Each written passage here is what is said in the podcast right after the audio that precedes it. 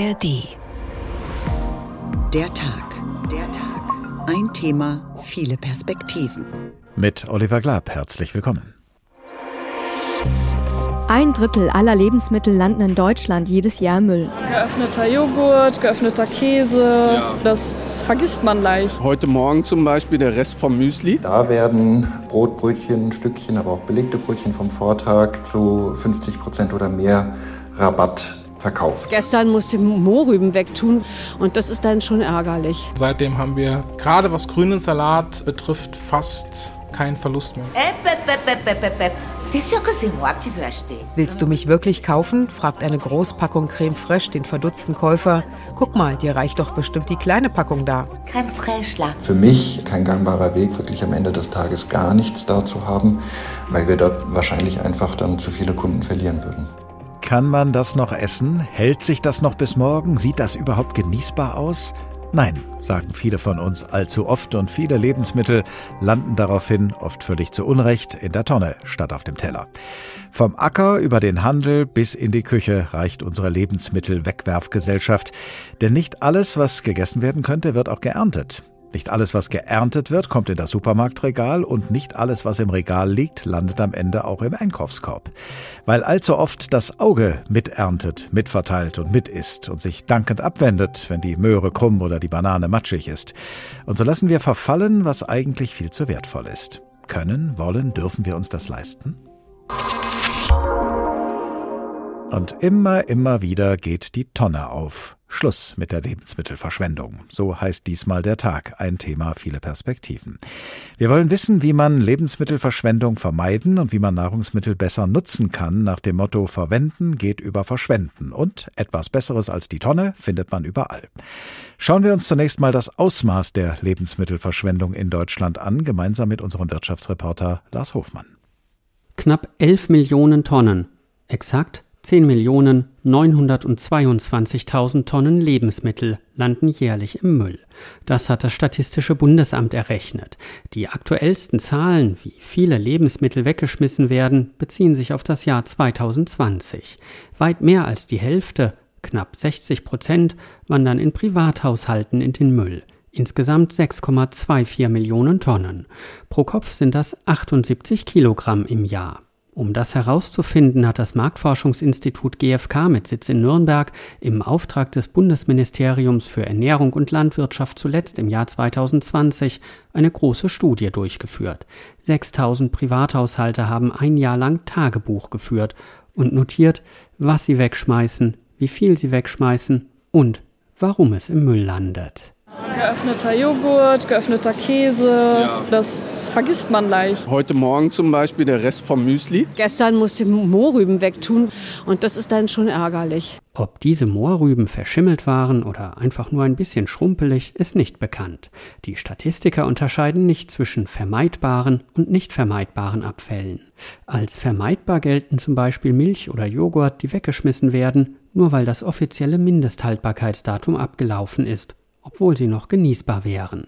Nicht vermeidbare Lebensmittelabfälle sind zum Beispiel Schalen von Obst und Gemüse, Fischgräten, Kerne, Kaffeesatz oder Knochen.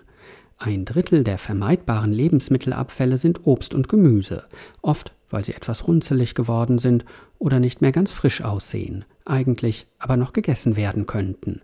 Auf Platz zwei folgt fertig gekochtes Essen, das übrig geblieben ist und dann nicht mehr gegessen wird oder einfach im Kühlschrank vergessen wird, bis es zu spät ist. Platz drei belegen Brot und sonstige Backwaren, gefolgt von Getränken und Milchprodukten. Den geringsten Anteil an den vermeidbaren Lebensmittelabfällen machen Fleisch, Wurst und Fisch mit vier Prozent aus, heißt es beim Bundesministerium für Ernährung und Landwirtschaft. Geh bewusster einkaufen. Lagere deine Lebensmittel richtig und kontrolliere Vorräte regelmäßig. Nur weil ein Produkt über das Mindesthaltbarkeitsdatum ist, muss es noch nicht schlecht sein. Koch nur so viel, wie du tatsächlich brauchst.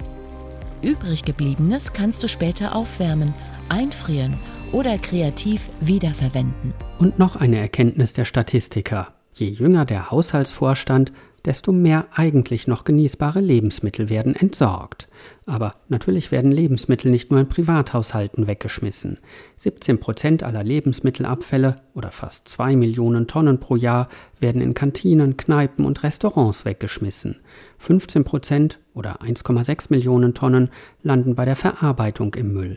Im Handel sind es achthunderttausend Tonnen pro Jahr. Das entspricht etwa sieben Prozent der Lebensmittelabfälle. Für viele sind diese aber besonders ärgerlich, weil oft einwandfreie Lebensmittel weggeschmissen werden, nur weil das Mindesthaltbarkeitsdatum fast abgelaufen ist oder Obst und Gemüse nicht mehr schön genug aussehen oder der jeweilige Supermarkt zu viel eingekauft hat.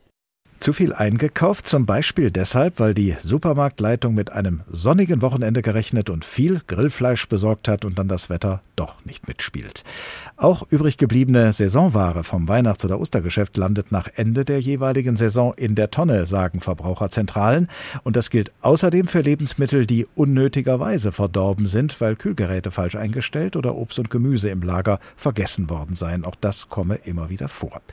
Und dann sind da noch die Lebensmittel, die überhaupt nicht in den Handel kommen, weil sie es erst gar nicht vom Feld in den Supermarkt schaffen. Und deren Anteil an der Menge verschwendeter Lebensmittel sei viel höher als bisher veranschlagt. Das haben Berechnungen zweier Umwelt- und Verbraucherschutzorganisationen ergeben. Zunächst Berechnungen des W W F und dann, daran anknüpfend, Berechnungen der Deutschen Umwelthilfe. Sascha Müller-Kraenner ist Bundesgeschäftsführer der Deutschen Umwelthilfe. Guten Tag. Guten Tag. Sie sagen, Lebensmittelverschwendung in der Landwirtschaft werde zu einem großen Teil statistisch nicht erfasst. Warum nicht? Ja, es gibt leider Gottes eine E U-Definition für Lebensmittel und äh, da werden schon die Lebensmittel nicht miterzählt, die auf dem Feld bleiben oder eben auch im Stall. Also äh, es wird, bleibt sehr viel auf dem Feld, zum Beispiel wegen schlechten Wetterbedingungen. Das wird dann untergepflügt oder kompostiert und im Stall. Es gibt ganz, ganz viele Tiere, gerade bei den Haltungsbedingungen, die ja oft sehr schlecht sind. Also Masthähnchen zum Beispiel oder auch Schweine, die dann sterben und dann eben auch entsorgt werden, aber die dann eben nicht als Lebensmittel mitgerechnet werden. Und wenn man jetzt diese gestorbenen Tiere und diese untergepflügten jetzt Feldfrüchte mit dazu zählt, dann ist die Lebensmittelverschwendung insgesamt sehr, sehr viel höher, als sie an den Statistiken auftaucht. Und da ist Grund eine E U-Definition für Lebensmittel und wo die herkommt, da kann man nur vermuten, dass da vielleicht auch die Agrarlobby ein Wörtchen mitgeredet hat. Dazu kommen dann nach Ihren Erkenntnissen aber auch äh, Lebensmittelverschwendungen in der Landwirtschaft, die beeinflusst sind durch den Handel und durch Bedingungen, die der Handel stellt, also das nächste Glied in der Kette. Was für Bedingungen sind das? Wir haben ja gerade in Deutschland eine ganz, ganz große Konzentration im Handel. Es gibt da wenige Discounter, die eben auch der Landwirtschaft, den Höfen, die Abnahmebedingungen diktieren können. Und da wird eh sehr oft standardisiert, Größe, aber eben auch optische Merkmale. Da darf dann die Gurke nicht zu krumm sein zum Beispiel. Und da werden dann ganz, ganz viele Lebensmittel aussortiert. Die werden dann vielleicht noch auf dem lokalen Wochenmarkt angeboten, aber da gibt's ja gar nicht mehr so viele. Das heißt, sehr viele Lebensmittel, die eigentlich perfekt gesund sind, die man auch gut verarbeiten könnte, landen gar nicht im Supermarkt, sondern werden irgendwo aussortiert. Und das ist eine Praxis, die ist natürlich falsch, gerade in einer Zeit, in der sich viele Menschen die Lebensmittel gar nicht mehr leisten können und wo man sagen würde, ja, vielleicht, wenn es jetzt Produkte gibt mit geringen optischen Einschränkungen, kann man die ja trotzdem noch anbieten, dann vielleicht für einen billigeren Preis. Diese Bedingungen, die Sie gerade skizziert haben, die der Handel stellt für die Abnahme von landwirtschaftlichen Produkten. Wie schwer sind denn diese Vorgaben zu erfüllen für die Landwirtschaft und zu welchem ökologischen Preis? Naja, da wird dann in der Regel mechanisch aussortiert und für große Betriebe ist es natürlich einfacher zu erfüllen, weil es da dann oft auch maschinelle Sortiermaschinen gibt, dann für Obst, für Gemüse. Und aber gerade für kleinere Betriebe wird es dann oft, oft schwierig. Und das trägt natürlich dann auch mit zur Konzentration in der Landwirtschaft bei. Das ist das eine. Und das zweite ist, im Grunde wäre es für die Betriebe natürlich gut, wenn hier ein bestimmter Prozentsatz aussortiert wird, dass es dann eben eine andere Vermarktungsmöglichkeit gibt. Entweder indem man dann eben Dinge zweiter Kategorie anbietet zu einem günstigeren Preis. Gerade für Leute, die es nicht so dicke haben, wäre das eine gute Möglichkeit.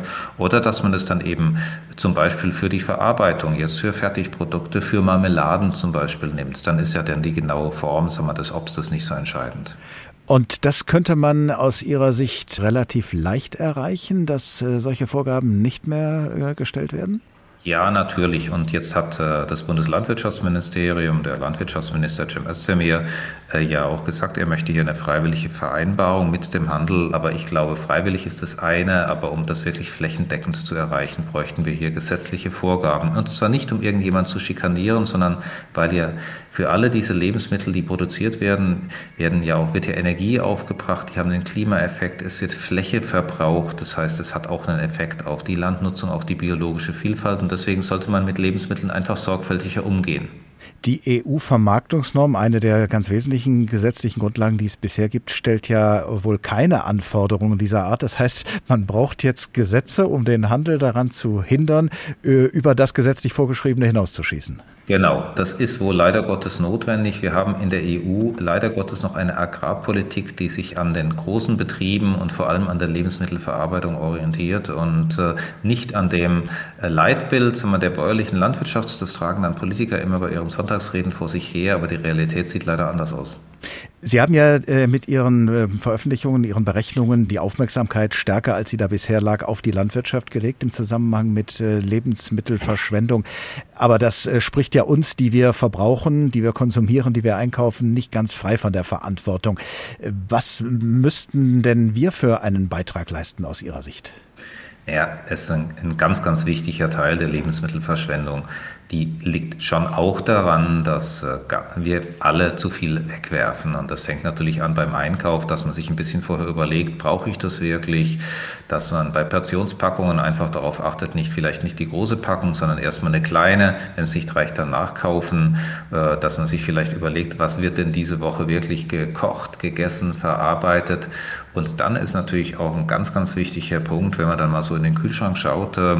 Wir haben ja auf vielen Lebensmitteln, fast auf den meisten, ein Mindesthaltbarkeitsdatum. Es gibt aber viele Dinge, also wenn die Milch abgelaufen ist, riecht man halt an der Milch und äh, oft geht die noch, das merkt man dann schon, wenn die schlecht riecht. Und natürlich wäre es hier natürlich auch gut, wenn man dieses künstliche Datum auch mal reformieren würde. Es gibt zum Beispiel ganz viele Lebensmittel, die werden gar nicht schlecht. Mineralwasser zum Beispiel, Salz, Nudeln. Das sind Dinge, die findet man heute noch in ägyptischen Pyramiden und könnte sie wahrscheinlich noch verwenden. Also da braucht man kein Mindesthaltbarkeitsdatum. So, jetzt haben wir den Bogen geschlagen vom Anfang der Kette der Landwirtschaft bis hin zu uns Verbrauchern über den Handel.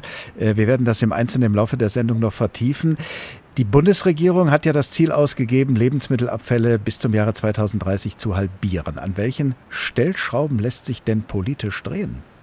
Wir brauchen eine andere Definition für die Verschwendung der Lebensmittel. Wir müssen schon anfangen, Lebensmittel auch wirklich zu ernten, die angebaut werden, dafür zu sorgen, dass in der Tierzucht keine Tiere sterben, sondern dass die Tiere so gehalten werden, dass dann die Tiere, wenn man sie züchtet, dann eben auch äh, dann verwendet werden. Sonst äh, hat man hier, sag mal, auch das Leid der Tiere, aber jetzt nicht den gewünschten wirtschaftlichen Effekt. Wir brauchen für den Handel verbindliche Vorgaben und nicht nur freiwillige. Und wir können uns alle auch ein bisschen selber an die eigene Nase fassen und zu sagen, muss man immer alles sofort wegschmeißen, vielleicht nur weil es ein bisschen alt ist. Man kann es dann in der Regel auch noch verwenden. Sascha Müller-Kraenner, Bundesgeschäftsführer der Deutschen Umwelthilfe. Vielen Dank. Und immer, immer wieder geht die Tonne auf. Schluss mit der Lebensmittelverschwendung. Hier ist der Tag. Ein Thema, viele Perspektiven. So, und jetzt werden wir ein paar Leute kennenlernen, die ihre Lebensmittel gerade nicht verschwenden wollen, schon gar nicht an ungebetene Gäste und die sich deshalb für diese Gäste etwas anderes einfallen lassen. Wir hören jetzt einen kleinen Auszug aus dem Buch Krabbert, dem Jugendbuchklassiker von Otfried Preußler nach einer sorbischen Sage. Der Roman spielt kurz nach dem dreißigjährigen Krieg. Schauplatz ist eine geheimnisvolle Mühle, die zugleich eine Zauberschule ist. Und der Müllerbursche Krabbert und seine Kollegen lernen dort nicht nur die Zauberei, sondern sie nutzen auch gerne die Gelegenheit, sie in ihrem Alltag anzuwenden. So zum Beispiel, als ein Trupp Soldaten an der Mühle eintrifft und deren Anführer, ein Leutnant, nicht nur ein Nachtlager fordert, sondern auch ein reichhaltiges Abendessen. Also aufgetischt, was die Küche hergibt, und Bier und Wein dazu, das ist einerlei, wenn's nur ausreicht. Und ausreichen muss es, sonst schlag ich ihm eigenhändig die Knochen im Leib entzwei, vorwärts und sputer sich. Während die ungebetenen Gäste sich's in der Gesindestube behaglich machten, steckten die Mühlknappen in der Küche die Köpfe zusammen, um zu beratschlagen. »Diese bezopften Affen«, rief Andrusch, »was glauben die eigentlich, wer sie sind?« Er hatte schon einen Plan parat. Alle Burschen erklärten sich unter großem Hallo damit einverstanden. In Eile richteten Andrusch und Staschko mit Michals und Mertens Hilfe die Speisen her. Drei Schüsseln voll Kleie und Sägemehl, mit ranzigem Leinöl zu einem Brei verrührt und mit Tabakskrümeln gewürzt. Juro lief in den Schweinestall und kam mit zwei angeschimmelten Broten unter dem Arm zurück.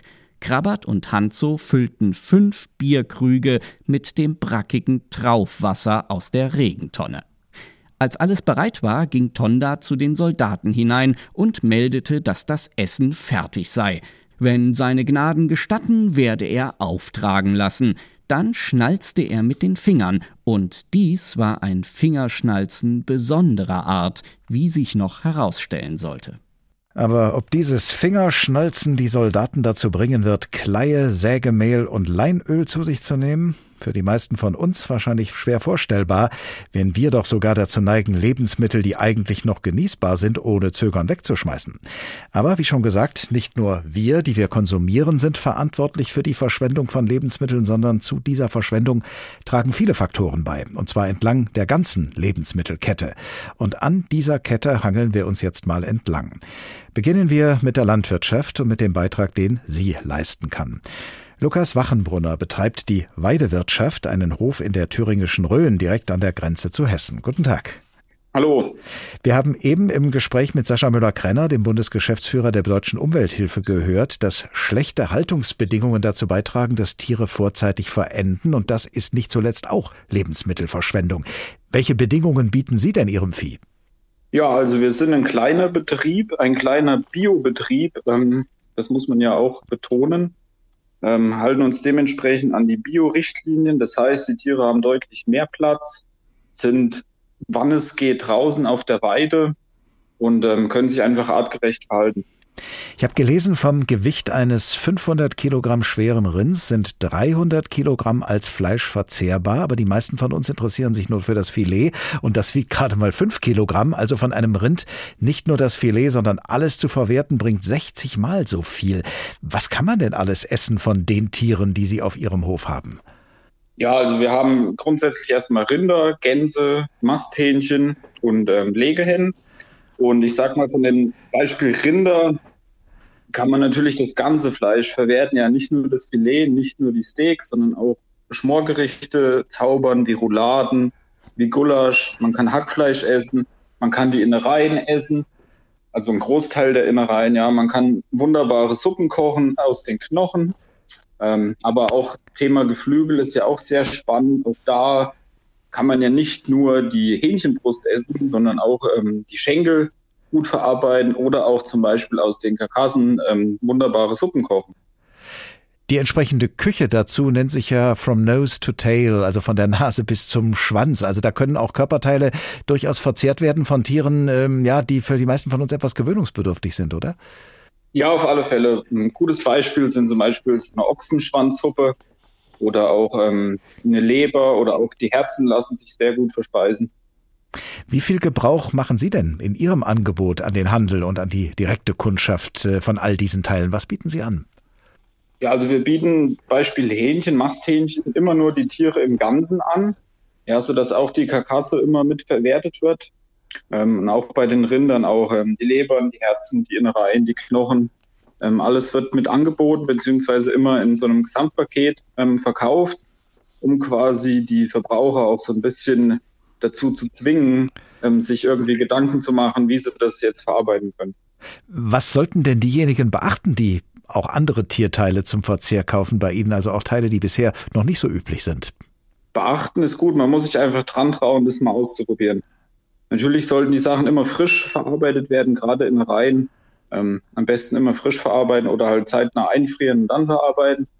Aber man muss sich da einfach trauen. Und ähm, natürlich sind es ungewohnte Geschmäcker, die ähm, ja jetzt nicht so, nicht so Mainstream sind, aber ja, man muss es einfach mal probieren. Dahinter steckt ja die durchaus einleuchtende Rechnung, je mehr Bestandteile eines Tieres gegessen werden, desto weniger Tiere werden verbraucht. Haben Sie denn den Eindruck, dass diese Rechnung aufgeht? Sind in Ihrer Kundschaft viele offen dafür, nicht nur das Filetstück zu kaufen? Ähm, ja, ich kann ja auch in den letzten vier, fünf Jahren den Trend ähm, beobachten, dass viele sich dann doch trauen, das Neue zu probieren und ähm, das auch gut finden und auch überrascht sind davon, wie gut es auch schmecken kann. Und äh, man merkt aber auch sonst den Trend, ähm, dass viele Leute Wert drauf legen, ähm, hochwertiges Fleisch zu kaufen und ähm, dafür insgesamt halt etwas weniger Fleisch konsumieren. Und das, was sie konsumieren, halt aus artgerechter, aus Biohaltung oder von Bauern um die Ecke, um dann da quasi zu wissen, wo ihr Essen herkommt. Sagt Lukas Wachenbrunner. Er betreibt die Weidewirtschaft, einen Hof in der thüringischen Rhön, direkt an der Grenze zu Hessen. Vielen Dank. Arbeiten wir uns ein Stück weiter vor in der Lebensmittelkette, die auf dem Acker und im Stall beginnt, dann aber über den Handel bis hin zu uns Verbraucherinnen und Verbrauchern reicht. Und lassen wir uns von Stefanie Markert, unserer Korrespondentin in Paris, erzählen, wie die politisch Verantwortlichen in unserem Nachbarland Frankreich die Lebensmittelverschwendung im eigenen Land bekämpfen, wie sie versuchen, alle Beteiligten zu einem verantwortungsbewussten Umgang mit Lebensmitteln zu motivieren und das quasi im frühestmöglichen Moment. Eine Frau nimmt ihren Wohnungsschlüssel und will einkaufen gehen, doch aus dem Kühlschrank kommt ein Rufen. Willst du keine Einkaufsliste machen, fragt ein Ei, sonst kaufst du zu viel und schmeißt es am Ende weg. Gruyère, présent, Salade, présent, Mayonnaise. Das Ei ruft in den Kühlschrank. Gruyère, anwesend, Salat, anwesend, Mayonnaise, schweigen. Mayo kommt auf die Einkaufsliste. Die Botschaft der französischen Agentur für Umwelt und Energie: Reduzieren wir die Lebensmittelverschwendung. Réduisons le gaspillage alimentaire. Ein Werbevideo von zweitausendsechzehn. Da verabschiedet Frankreich als erstes Land weltweit ein Gesetz gegen diese Verschwendung. Internetkampagnen nennen den Grund. In Frankreich werden jedes Jahr zehn Millionen Tonnen Lebensmittel weggeworfen. Das kommt achtzehn Milliarden in den Müll geworfenen Mahlzeiten gleich. Jeter à la poubelle. Und rund sechzehn Milliarden Euro Verlust. Das Gesetz verbietet seitdem, nicht verkaufte Lebensmittel wegzuwerfen. Zuerst mussten Supermärkte über vierhundert Quadratmeter Größe noch essbare Lebensmittel an gemeinnützige Organisationen und soziale Einrichtungen spenden. Man kann auch per App, wie hier beim französischen Start-up Phoenix, einen preiswerten Lebensmittelkorb kaufen. Jeanne la Banane, Célestine la Mandarine, Léon le Melon. Jeanne die Banane, Célestine die Mandarine und Léon die Melone. Tonnen noch guter Lebensmittel werden täglich weggeworfen, aber dank ihnen retten wir jeden Tag hundertzwanzigtausend Mahlzeiten vor der Verschwendung. Laden Sie unsere App herunter. Sie bekommen Lebensmittelkörbe zum kleinen Preis. Wer trotzdem Lebensmittel vernichtet und entsorgt, dem drohen hohe Strafen, bis zu null Komma eins Prozent vom Jahresumsatz. Das können schon mal fünfzigtausend Euro werden. Es gibt aber auch Anreize. Firmen können ihre Spenden steuerlich absetzen. Sie erhalten Erleichterungen von sechzig Prozent des Warenwerts. Inzwischen hat das Gesetz viele Initiativen ausgelöst. So hat etwa der Großmarkt von Marseille eine Küche eingerichtet, in der nicht verkaufte Lebensmittel weiterverarbeitet werden. Und manches Café Solidaire kocht aus dem gespendeten Gemüse Suppen. Willst du mich wirklich kaufen? Fragt eine Großpackung Creme Fraiche den verdutzten Käufer. Guck mal, dir reicht doch bestimmt die kleine Packung da. Creme Fraiche, là, pas pot pourri. Bah oui. Anfangs wurde das Gesetz als etwas zahnlos kritisiert, inzwischen sind die Regeln verschärft worden. zweitausendzweiundzwanzig wurde die Aufschrift eingeführt, auch nach dem Ende der Haltbarkeit verwendbar. Das Gesetz wurde zudem ausgeweitet auf den Großhandel, größere Hersteller, die gesamte Produktionskette sowie auf kleinere Supermärkte und Kantinen. Ein neuer Trend hier: Schulkinder bekommen erstmal kleinere Portionen, können sich aber nachholen. So macht es die Kleinstadt Chaumont südöstlich von Paris. Es gibt Leute, die nicht aufessen, sie schmeißen alles weg und das ist Verschwendung. Frankreich will die Lebensmittelverschwendung von zweitausendfünfzehn bis zweitausendfünfundzwanzig halbieren. Wo genau man auf dem Weg ist, da lassen die offiziellen Stellen ein Fragezeichen stehen. Immerhin, nach Angaben der Lebensmittelbanken würden über fünfundneunzig Prozent der großen Supermärkte mitmachen. Sie melden, allein zwischen zweitausendfünfzehn und zweitausendsiebzehn zehntausend Tonnen mehr Lebensmittel erhalten zu haben. Vereine wie die Tafeln, die Restos du Coeur, haben im Vergleich zur Zeit vor dem Gesetz ein Plus an gespendeten Lebensmitteln von über zwanzig Prozent. Doch auch dieses Gesetz hat Mängel. Es erfasst nicht die in Haushalten entstehenden Abfälle, die aber rund ein Drittel der weggeworfenen Lebensmittel ausmachen. dreißig Kilo pro Kopf und Jahr. Dennoch kann man sagen, eine Dynamik hin zu weniger Verschwendung ist sichtbar. So also sieht in Frankreich der politische Kampf gegen Lebensmittelverschwendung aus. In der Mühle, in dem Jugendroman Krabbert von Otfried Preußler, wird nichts verschwendet, obwohl dort gerade ein Trupp Soldaten eingetroffen ist und nicht nur ein Quartier für die Nacht, sondern auch ein opulentes Abendessen für alle Mann gefordert hat. Die zauberkundigen Müllerburschen haben allerdings nicht vor, für diese ungebetenen Gäste die Speisekammer der Mühle zu plündern. Sie wollen ihre Vorräte schonen und verwerten stattdessen andere Zutaten. Zunächst ließ der Altgesell die drei Schüsseln mit Kleie, Sägemehl und Tabakskrümeln herbeitragen. Hier, wenn's gefällig ist, eine Nudelsuppe mit Rindfleisch und Hühnerklein, da eine Schüssel Grünkohl mit Kuttelfleck, dort ein Gemüse von weißen Bohnen, gerösteten Zwiebeln und Speckgrieben. Der Leutnant schnupperte an den Speisen, ihm fiel die Wahl schwer. Hm, recht brav, was er uns da auftischt. Lass er mal die Suppe versuchen fürs Erste. Auch Schinken sei da und Rauchfleisch, fuhr Tonda fort, auf die schimmligen Brote zeigend, die Juro auf einer Platte hereintrug. Fehlt aber noch das Wichtigste, mahnte der Korporal. Rauchfleisch macht durstig und Durst will gelöscht sein, solang er jung ist. Potz, Krätze und Cholera auf den Hals. Auf Tondas Wink kamen Hanzo und Krabbert, Peter, Lüschko und Kubo hereinmarschiert, jeder mit einem Bierkrug voll Traufwasser. »In Respekt, Euer Gnaden, auf dero Gesundheit!« Der Korporal leerte seinen Krug auf das Wohl des Leutnants, dann wischte er sich den Schnauzbart und rülpste. »Nicht schlecht, das Gesöff! Meiner Seele nicht schlecht, das Zeug! Selbst gebraut?« »Nein«, sagte Tonda, »vom Bräuhof in Traufersdorf mit Verlaub.« Es wurde ein lustiger Abend. Die Werber aßen und tranken für zehn, und die Mühlknappen lachten sich eins, denn sie sahen ja, was die Herren Soldaten in Wirklichkeit zu verspeisen beliebten, ohne es im geringsten zu merken. Denn wenn sie es gemerkt hätten, die Soldaten, dann hätten sie diese vermeintlichen Lebensmittel garantiert in die Tonne geworfen. So wie viele von uns und im Durchschnitt wir alle es in der Realität mit tatsächlichen Lebensmitteln machen, die wir vermeintlich für Abfall halten. Also genau umgekehrt. Und immer, immer wieder geht die Tonne auf. Schluss mit der Lebensmittelverschwendung. Hier ist der Tag. Ein Thema, viele Perspektiven. Mittlerweile machen sich auch immer mehr Menschen hinter dem Ladentisch diesen Ruf zu eigen, den Ruf Schluss mit der Lebensmittelverschwendung. Und deswegen gehen wir jetzt mal gemeinsam mit unserem Reporter Roman Warschauer Brötchen kaufen.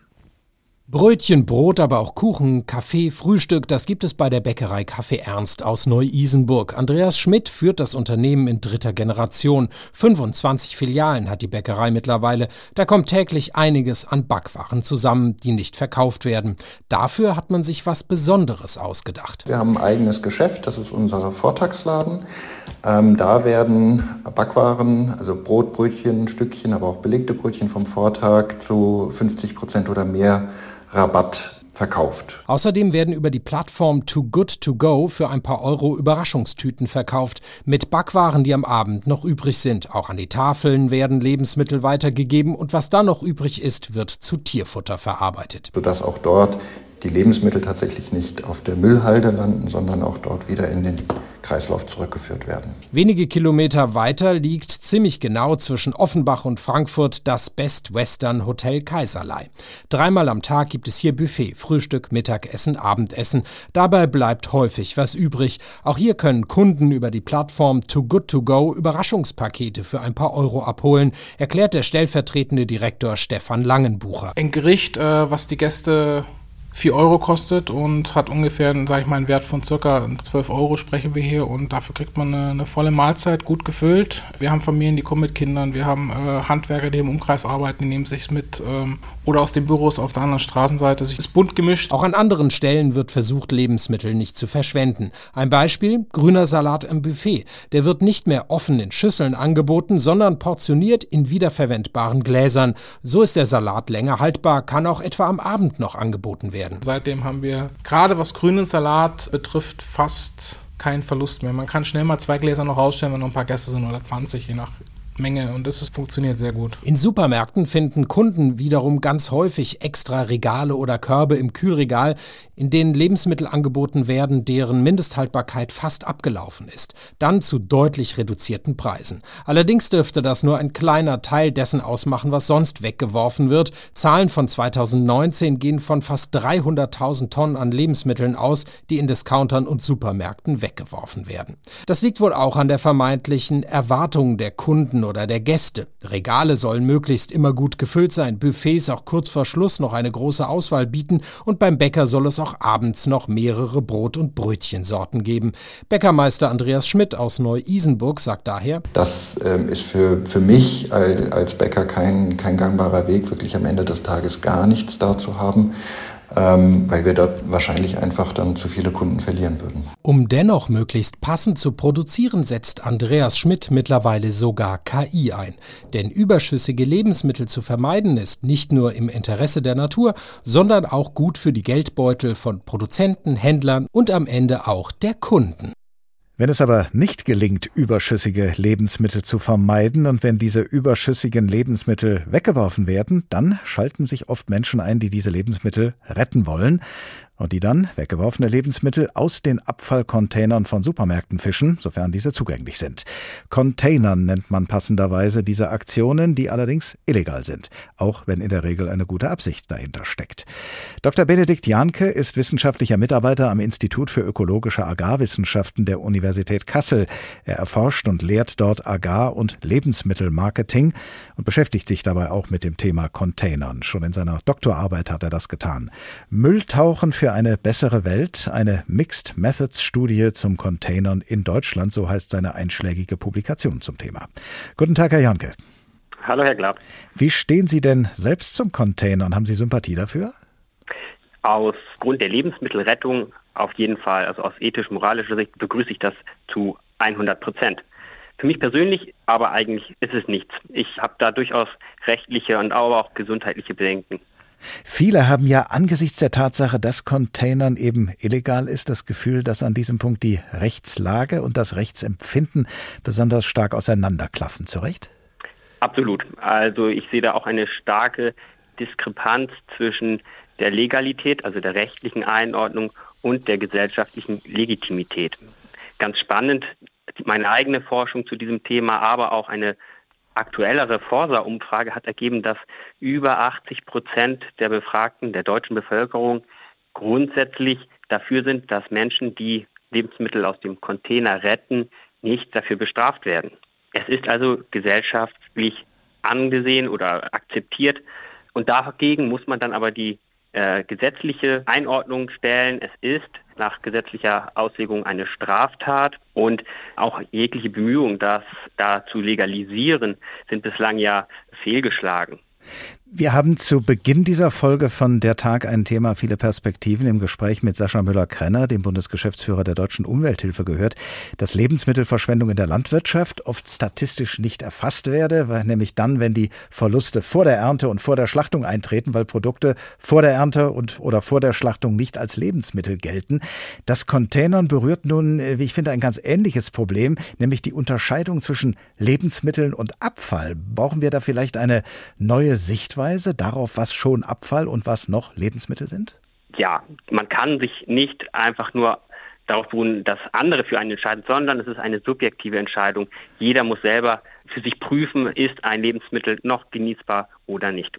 Von welchen Faktoren hängt das ab, wie so etwas in einer Gesellschaft gesehen wird? Ich könnte mir vorstellen, so vor ein paar Jahrhunderten hat man vielleicht bedenkenloser vieles noch gegessen, was man dann in späterer Zeit dann umso strenger weggeworfen hat. Das hat auf jeden Fall mit den gestiegenen Anforderungen, Ansprüchen, die wir an Lebensmittel stellen, zu tun. Hygienische Anforderungen, optische Anforderungen, wo auch gar nicht ganz klar ist, wer war sozusagen der, der Urheber dieser Ansprüche. Sind es Ansprüche, die wir mit der Zeit einfach entwickelt haben, dass wir diese Ansprüche an, an die Produzenten, an den Handel und so weiter herantragen? Oder sind es auch Vorgaben, die uns von Seiten der Produzenten des Handels mitgegeben werden und wir uns einfach ein Stück weit auch daran gewöhnt haben und wir nun also einfach gar nicht mehr gewohnt sind, wenn etwas anders aussieht, anders schmeckt. Wir werden sofort skeptisch und vertrauen dann ja wieder einer anderen Institution und nicht uns selber. Wenn sich dann aber jetzt vielleicht äh, bei immer mehr Leuten eine neue Sichtweise entwickelt, dass man sagt, ja, wir essen durchaus noch das, was wir vielleicht gestern noch weggeschmissen hätten, sollte man dann aus Ihrer Sicht die Rechtslage diesem Empfinden anpassen? Sollte also Containern legalisiert werden? Also ich sehe diese ganze Debatte um die Legalisierung bzw. Straffreiheit von Containern erst einmal als ein klares und vielleicht auch wichtiges Zeichen im Kampf gegen Lebensmittelverschwendung. Man muss dabei aber berücksichtigen, erstens hätte es rein mengenmäßig keinen großen Effekt. Also auch eine Legalisierung des Containers würde nicht dazu führen, dass unbedingt mehr Lebensmittel aus den Containern gerettet werden. Und zweitens ist es einfach gesetzlich schwierig, das in, einer, in ein Gesetz zu gießen, diese Ausnahme für das Containern. Es gab dieses Jahr im Deutschen Bundestag dazu auch nochmal eine öffentliche Anhörung, wo auch Experten, Juristen äh, um Stellungnahmen gebeten wurden. Und einhellige Meinung der, der Juristen war, es ist schwierig und es ist nicht zu empfehlen, dass man das Containern legalisiert. Sie haben vorhin von Ansprüchen gesprochen, die wir möglicherweise stellen an äh, die Qualität von Lebensmitteln. Da spielt ja durchaus auch dieses Mindesthaltbarkeitsdatum, das ja auch schon einige Male erwähnt worden ist in unserer Sendung, eine Rolle. Welche Rolle spielt es tatsächlich aus Ihrer Sicht als Experte für Lebensmittelmarketing und wie gehen Sie persönlich damit um? Also für mich persönlich ist das Mindesthaltbarkeitsdatum kein wirkliches Kriterium beim Einkauf. Ich nutze es vielleicht als eine gewisse Orientierungshilfe, wenn ich zu Hause unseren Kühlschrank organisiere. Also die Produkte mit einem kürzeren M H D rücken ein Stück weiter nach vorne, die anderen werden hinten durchgeschoben. Das ja. Wir können zum Glück sagen, das M H D spielt auch bei uns Verbrauchern nicht mehr die Rolle wie vor zwanzig Jahren. Das heißt, wir haben ein gewisses Selbstbewusstsein auch im Umgang mit dem M H D gelernt, dazu auch ganz... Mit dem Mindesthaltbarkeitsdatum müsste man die Abkürzung gerade nochmal entschlüsseln. Entschuldigung, ja genau, mit dem Mindesthaltbarkeitsdatum. Äh, dazu auch eine äh, passende Studie oder eine Zahl aus dem Ernährungsreport aus zwanzig zwanzig. Dort heißt es, nur vier Prozent der Befragten werfen Lebensmittel ungesehen einfach aufgrund des Mindesthaltbarkeitsdatums weg. Das heißt, über neunzig Prozent prüft zunächst, ob das Lebensmittel noch verzehrbar ist. Die wichtige Frage, die sich dabei anschließt, ist, wie stark vertrauen wir unserem eigenen Urteilsvermögen? Mein Kollege Roman Warschauer spricht ja in seinem Bericht, wir haben das eben gehört, ja auch von einer mutmaßlichen Erwartung, die viele als Kundschaft haben oder hätten, nämlich äh, ja bis kurz vor Ladenschluss noch gefüllte Regale in den Supermärkten vorzufinden, was ja die Gefahr in sich birgt, dass von diesen ganzen gefüllten Regalen dann am Ende viel Inhalt weggeschmissen wird. Was sagen Sie als Experte für Lebensmittelmarketing? Wie stark ist diese Erwartung wirklich und wie schwer oder wie leicht tun wir uns unter Umständen, unter welchen Umständen, sie hinter uns zu lassen? Also die große Sorge des Handels ist, wenn äh Verbraucher, Verbraucherinnen in den Markt kommen und sie finden nicht mehr das, was sie sich wünschen, was sie erwarten, dass sie zu der Konkurrenz abwandern. Das ist dieses Grundmantra und das äh, ja, befördert, dass volle Regale bis zum Ende angeboten werden. Ich glaube, man kann sich die Kunden ein Stück weit erziehen. Gerade ein wichtiger Bereich in dem, in dem Thema volle Regale sind ja die Bäckereien oder sind die Backshops. Dass man die Kunden dahingehend erzieht, dass man nicht mit der Anspruchshaltung kommt, fünf Minuten vor Ladenschluss und ich möchte noch mein Lieblingsbrot kaufen, sondern dass man über Bestelloptionen und Bestellmöglichkeiten einfach ein Stück weit plant. Das ist das eine. Und das andere ist, leere Regale müssen erklärt werden.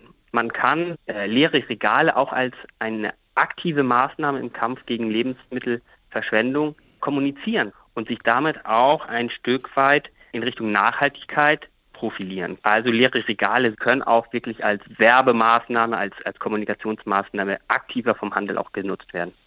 Wie kann man denn unter denen, die konsumieren, also unter uns allen, flächendeckend dafür sorgen, dass weniger Lebensmittel weggeworfen werden? Eine ganz, ganz zentrale Rolle spielt hier die Bewusstseinsbildung. Da kann man eine ganz einfache Technik eigentlich zu Hause anwenden, indem man mal ein, zwei Wochen lang ein Tagebuch führt und wirklich notiert, was werfe ich in diesen zwei Wochen weg. Allein dieses Aufschreiben, allein dieses Bewusstsein führt schon dazu, dass wir uns anstrengen, dass wir da eine Reduktion herbeiführen. Also das halte ich für etwas ganz Wichtiges. Und das Zweite ist, wir brauchen mehr Kreativität und mehr Selbstbewusstsein, Flexibilität im Umgang mit Lebensmitteln. Also dass wir nicht nur nach Schema F ein Rezept nachkochen können, sondern dass wir mit dem, was da ist, mit dem, was wir vielleicht noch an Resten auch im Kühlschrank haben, flexibel etwas machen können, etwas kochen, zubereiten können, sodass wir keine Reste produzieren. Doktor Benedikt Janke, wissenschaftlicher Mitarbeiter am Institut für ökologische Agrarwissenschaften der Universität Kassel und dort Fachmann für Agrar- und Lebensmittelmarketing. Außerdem Autor des Buches Mülltauchen für eine bessere Welt, eine Mixed-Methods-Studie zum Containern in Deutschland. Vielen Dank. Auf ganz üble Weise containert haben die Müllerburschen den Otfried Preußlers Jugendroman Krabbert. Sie haben Sägespäne, Kleie, Leinöl, Tabakskrümel und angeschimmelte Brote aus allen Winkeln der Mühle gesammelt und sie den Soldaten, die als ungebetene Gäste bei ihnen aufgetaucht sind, als wohlschmeckende Speisen vorgesetzt. Das ging aber nur, weil die Müllerburschen zaubern können. Noch also haben die Soldaten nicht gemerkt, was sie da gegessen haben, und sie haben auch nicht begriffen, dass sich die Müllerburschen von ihnen nur zum Schein als neue Rekruten haben anwerben lassen. Nach dem Frühstück rückten die Werber mit den Rekruten ab. Die Mühlknappen waren bei guter Laune, ihren Begleitern schien minder wohl zu sein. Je länger der Weg, desto bleicher und käsiger wurden sie im Gesicht, desto häufiger musste der eine oder der andere in den Büschen am Wegrand verschwinden. Krabbert, mit Staschko im letzten Glied marschierend, hörte, wie einer der beiden Gefreiten dem anderen klagte: Ach, bei Gott, Kamerad, es ist mir, als hätte ich zehn Pfund Kleister gefressen, so scheußlich liegt mir im Magen. Krabbert wechselte einen belustigten Blick mit Staschko. Hm, das kommt davon, dachte er, wenn man Sägespäne für Nudeln in sich hineinschlingt, verschimmeltes Brot für Rauchfleisch und Tabakskrümel für Majoran. Wir hingegen machen, anders als die Soldaten in dem Roman Krabbert, den umgekehrten Fehler und schmeißen oft weg, was durchaus noch genießbar wäre. Und immer, immer wieder geht die Tonne auf. Schluss mit der Lebensmittelverschwendung. Hier ist der Tag. Ein Thema, viele Perspektiven. Elf Millionen Tonnen Lebensmittel werden in Deutschland pro Jahr weggeschmissen. Und deshalb hat die Biologin Silvia Schneider aus Groß-Gerau, hier bei uns in Hessen, eine Organisation zur Rettung von Lebensmitteln gegründet mit dem Namen Essen für Alle. Von diesem Projekt handelt eine Doku aus der Reihe Erlebnis Hessen, zu finden in der A R D-Mediathek unter dem Titel »Zu gut für die Tonne – Die Lebensmittelretter«. Was in dieser Doku geschildert wird, sagt uns jetzt mein Kollege Thorsten Schweinhardt, der uns gerade eben noch die Geschichte vom Lebensmittelzauber der Müllerburschen in dem Roman Krabbert erzählt hat. Die Leute, um die es jetzt geht, sind aber wie gesagt ganz anders unterwegs. Mit ihren ehrenamtlichen Helfern sammelt Silvia Schneider bei Supermärkten und Läden in der Region täglich Lebensmittel ein. Vor allem Obst und Gemüse, dem sonst das vorzeitige Ende im Müll gedroht hätte. Stattdessen wird es von Silvia Schneider liebevoll in Kisten drapiert. Die so geretteten Lebensmittel werden anschließend an diejenigen verteilt, die sie brauchen. Dafür hat Essen für Alle mehrere Verteilstationen rund um Groß-Gerau eingerichtet. Wir äh, versuchen nicht nur alle Lebensmittel zu retten, sondern damit auch möglichst viel Gutes zu tun. Zwei bis drei Tonnen Lebensmittel rettet Essen für Alle pro Woche vor dem Müll. Doch Silvia Schneider und ihr Team wollen auch aufklären und Wissen vermitteln. Was lässt sich aus den nicht mehr ganz taufrischen Lebensmitteln noch machen? Aus braunen Bananen zum Beispiel. Oh, braune Bananen. Die verteilen wir tatsächlich teilweise schneller als die gelben Bananen, weil wir ganz viele Rezepte mitgeben. Es gibt ein Bananeneis, wir können Bananenbrot, also so eine Art Bananenkuchen damit machen. Bananenmuffins. Essen für Alle beliefert auch mehrere Schulen. In Kochkursen bekommen die Schüler und Schülerinnen außerdem einen bewussteren Umgang mit Essen vermittelt. Hier sehen wir orange Mandarinen und die sehen nicht mehr so gut aus. Man kann die schälen. Wenn sie unten drunter gut sind, kann man sie ja äh, trotzdem noch essen. Auch für Erwachsene veranstaltet Silvia Schneider regelmäßig Kochworkshops. Dort wird nicht nur lecker und kreativ gekocht, natürlich ausschließlich mit geretteten Lebensmitteln. Silvia Schneider liefert auch jede Menge Hintergrundwissen. So erklärt sie zum Beispiel, warum nichts in den Müll wandern muss, bloß weil das Mindesthaltbarkeitsdatum abgelaufen ist. Es ist eigentlich eine rechtliche Sache für den Hersteller, der bis zu diesem Datum die zugesicherten Eigenschaften, also Farbe, Geruch, Geschmack und so weiter garantiert. Stattdessen lohnt es sich eher, auf das Verbrauchsdatum zu schauen. Da steht oft drauf, zu verbrauchen bis. Und das ist bei allem, was viel Eiweiß enthält und roh ist und dann mit Bakterien belastet sein könnte. Also insbesondere geht es um Salmonellen und, und dergleichen. Zu so gut wie jedem Lebensmittel hat Silvia Schneider etwas Überraschendes parat. Sogar zu einem ganz normalen Apfel. Apfel und auch Tomaten, die scheiden so ein Stressgas aus, so Ethylen. Und das reift zum Beispiel auch andere Obst und Gemüse schneller, wie zum Beispiel Bananen. Also immer, wenn man nicht möchte, dass die Bananen weiter reifen, bitte den Apfel nicht in der Obstschale direkt daneben legen. Ein besonderes Highlight der Workshops, die Joghurt-Blindverkostung. Dabei bekommen die Teilnehmer mehrere Joghurts zum Probieren. Auch solche, bei denen das Haltbarkeitsdatum unterschiedlich lange abgelaufen ist. Welcher Joghurt schmeckt am besten? Frisch oder alt? Die Ergebnisse sind verblüffend. Dann war es oft der zwischen drei bis fünf Monate über dem Mindesthaltbarkeitsdatum ist der Naturjoghurt, dass der dann oft am besten geschmeckt hat. Nur ein Beispiel, das zeigt, vieles, was wir gedankenlos entsorgen, ist eindeutig zu gut für die Tonne. Ja dann, lass uns mal essen. Auf jetzt, jetzt ist bevor wir hier verhungern. Genau, und auch wir wenden uns jetzt noch, bevor der Tag ein Thema viele Perspektiven zu Ende geht, endlich dem Essen zu, beziehungsweise dem Kochen, das natürlich dem Essen vorangehen muss. Nachdem wir uns also bis jetzt nacheinander mit dem Ernten, dem Handeln und dem Einkaufen von Lebensmitteln beschäftigt haben und damit, wie sich bei diesen Tätigkeiten Lebensmittelverschwendung vermeiden lässt, geht es jetzt um die Frage, wie man aus Lebensmitteln, die sonst vielleicht in der Tonne gelandet wären, ein schmackhaftes Menü zubereiten kann. Mann, das ist in diesem Fall Thore Hildebrandt. Er versteht sich als Nachhaltigkeitskoch und er hat genau zur selben Zeit, als wir diese Sendung begonnen haben, in Berlin bei einem Aktionstag gegen Lebensmittelverschwendung für tausend Menschen ein vegan-vegetarisches Drei-Gänge-Überraschungsmenü gekocht. Und zwar wirklich mit Lebensmitteln, die sonst in der Tonne landen würden. Bevor er damit begonnen hat, habe ich mit Thore Hildebrandt gesprochen und ihn gefragt, wo finden Sie die Lebensmittel für ein solches vegan-vegetarisches Drei-Gänge-Überraschungsmenü?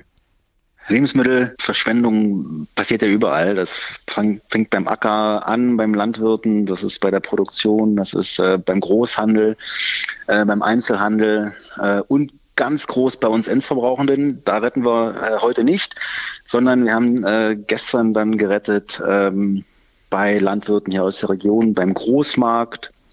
Ähm, wir waren bei Kaufland, haben dort gerettet aus dem Lebensmitteleinzelhandel und auch bei produzierenden Gewerbe, die sagen, wir haben hier äh, relativ viel Überschuss. Wir haben, ich glaube, viertausend Liter Milchprodukte gerettet.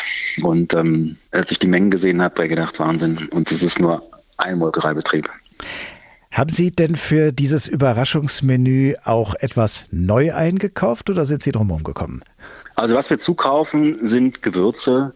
Wenn wir Nüsse haben, die, wenn die überlagert sind, dann sind die meisten auch nicht mehr so gut konsumierbar. Wir haben mehr gekauft, weil wir das nicht gerettet haben. Wir fragen natürlich manchmal bei unseren Partnern, hey, habt ihr irgendwie Ware, die jetzt äh, an dem Mindesthaltbarkeitsdatum nicht mehr verkäuflich ist? Ja, es gibt viele äh, produzierende Unternehmen, die sagen, wenn da noch eine Restlaufzeit von vier Monaten ist, dann nimmt das der Einzelhandel nicht und der Endverbrauchende kauft das auch nicht. Also ja, wir kaufen Gewürze zu, ähm, aber alles, was Frischware ist oder Dosen, das äh, verwenden wir. Wir haben so viel frische Ware, wir haben ohne Ende Beeren.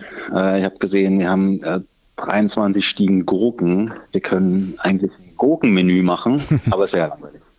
Wie lange und unter welchen Bedingungen verarbeiten Sie denn Lebensmittel noch, wenn das Mindesthaltbarkeitsdatum verstrichen ist? Also ich vertraue meinen Sinnen und ich meine, das Ding ist, wir haben das Mindesthaltbarkeitsdatum hier in, in Deutschland seit einundvierzig oder fast jetzt zweiundvierzig Jahren, kam aus Österreich rüber, war ja natürlich eine gute Sache gedacht, ja, man sagt hier, wir packen da ein Datum drauf und bis dahin gibt halt der Produzent die Garantie, dass alles tippitoppi ist, so wie es aus dem, aus dem Werk kommt. Aber danach sind die ja nicht, sind die ja nicht schlecht. Ja? Das heißt, wir müssen wieder mehr unseren Sinnen vertrauen, wie das unsere Großeltern gemacht haben. Und wenn irgendwas blubbert und der Deckel sich wölbt, wissen wir, okay, da irgendwas stimmt da nicht. Wenn ich mit meinen Gästen koche, kochen wir auch viel mit geretteten Lebensmitteln, mit Lebensmitteln, die über dem Mindesthaltbarkeitsdatum sind. Dann wissen das alle. Oder ich koche auch gerne mal mit Sachen, die meine Gäste mitbringen. dann sagen, hier, ich habe hier noch Linsen gefunden, ich habe noch das gefunden, weiß nicht, was ich damit machen soll. Dann kochen wir dann gemeinsam und da ist das ist gar kein Problem. Die leben alle noch, die reden alle noch mit mir. Abzuwarten, ob jemand hinterher dann noch lebt, ist eine Möglichkeit rauszufinden, ob das alles noch gut verwertbar gewesen ist. Aber Sie haben tatsächlich, das habe ich Ihren Worten entnommen, auch Möglichkeiten festzustellen, ob die Lebensmittel, die Sie verwerten, tatsächlich nur abgelaufen und nicht verdorben sind.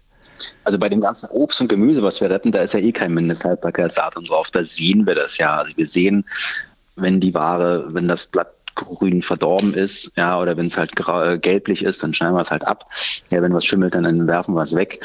Äh, meistens sind das die Sachen, die wir vom Großmarkt holen. Da ist halt mal eine Tomate zerquetscht worden und dann ist die ganze Palette nicht mehr verkäuflich. Also die sammeln wir raus und dann ist halt irgendwie ein Apfel mal ein bisschen schrumpelig. Dann sagt derjenige, der einkauft für, für den Einzelhandel oder fürs Hotel, nicht alle, aber viele, weshalb die Dinge dann auch nicht abverkauft werden.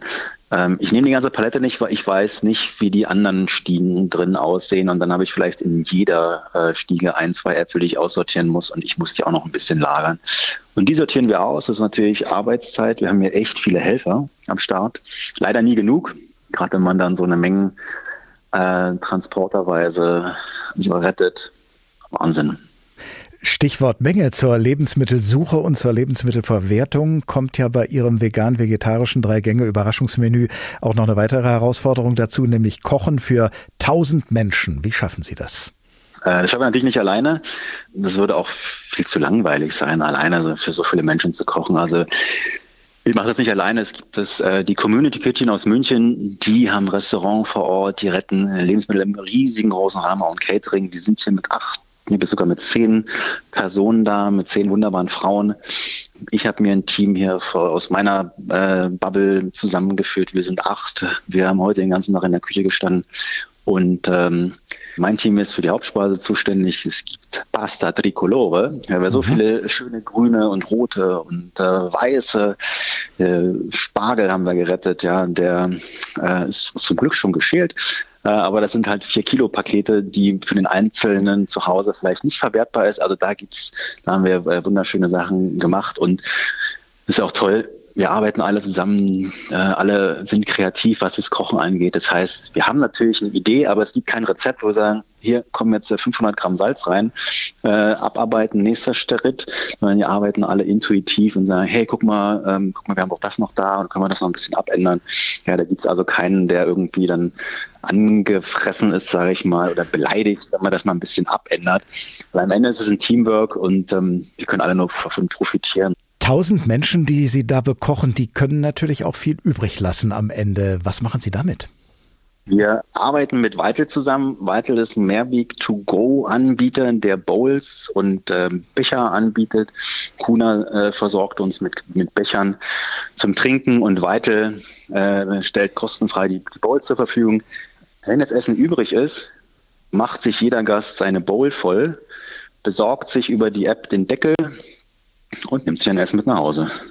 Und gibt die Bowl dann wieder ab und hat äh, Einwegverpackung gespart. Thore Hildebrandt, Nachhaltigkeitskoch und Lebensmittelretter. Vielen Dank. Das war der Tag. Ein Thema, viele Perspektiven. Diesmal unter dem Motto: Und immer, immer wieder geht die Tonne auf. Schluss mit der Lebensmittelverschwendung. Als Podcast finden Sie diese und andere Folgen von uns in der A R D Audiothek und zwar in der Rubrik Politik und Hintergrund. Und dort in der Audiothek finden Sie auch das H R Info Funkkolleg Ernährung. Da geht es in Folge zweiundzwanzig speziell um Lebensmittelverschwendung. Wenn Sie wissen wollen, womit sich der Tag als nächstes beschäftigt, abonnieren Sie unseren Newsletter über h r zwei punkt d e oder h r info radio punkt d e und auf diesen Newsletter hin können Sie uns auch gerne Ihre Anmerkungen und Anregungen zukommen lassen. Ich heiße Oliver Glab und ich wünsche Ihnen eine gute Zeit. Bis zum nächsten Tag. Der Tag. Der Tag. Ein Thema, viele Perspektiven.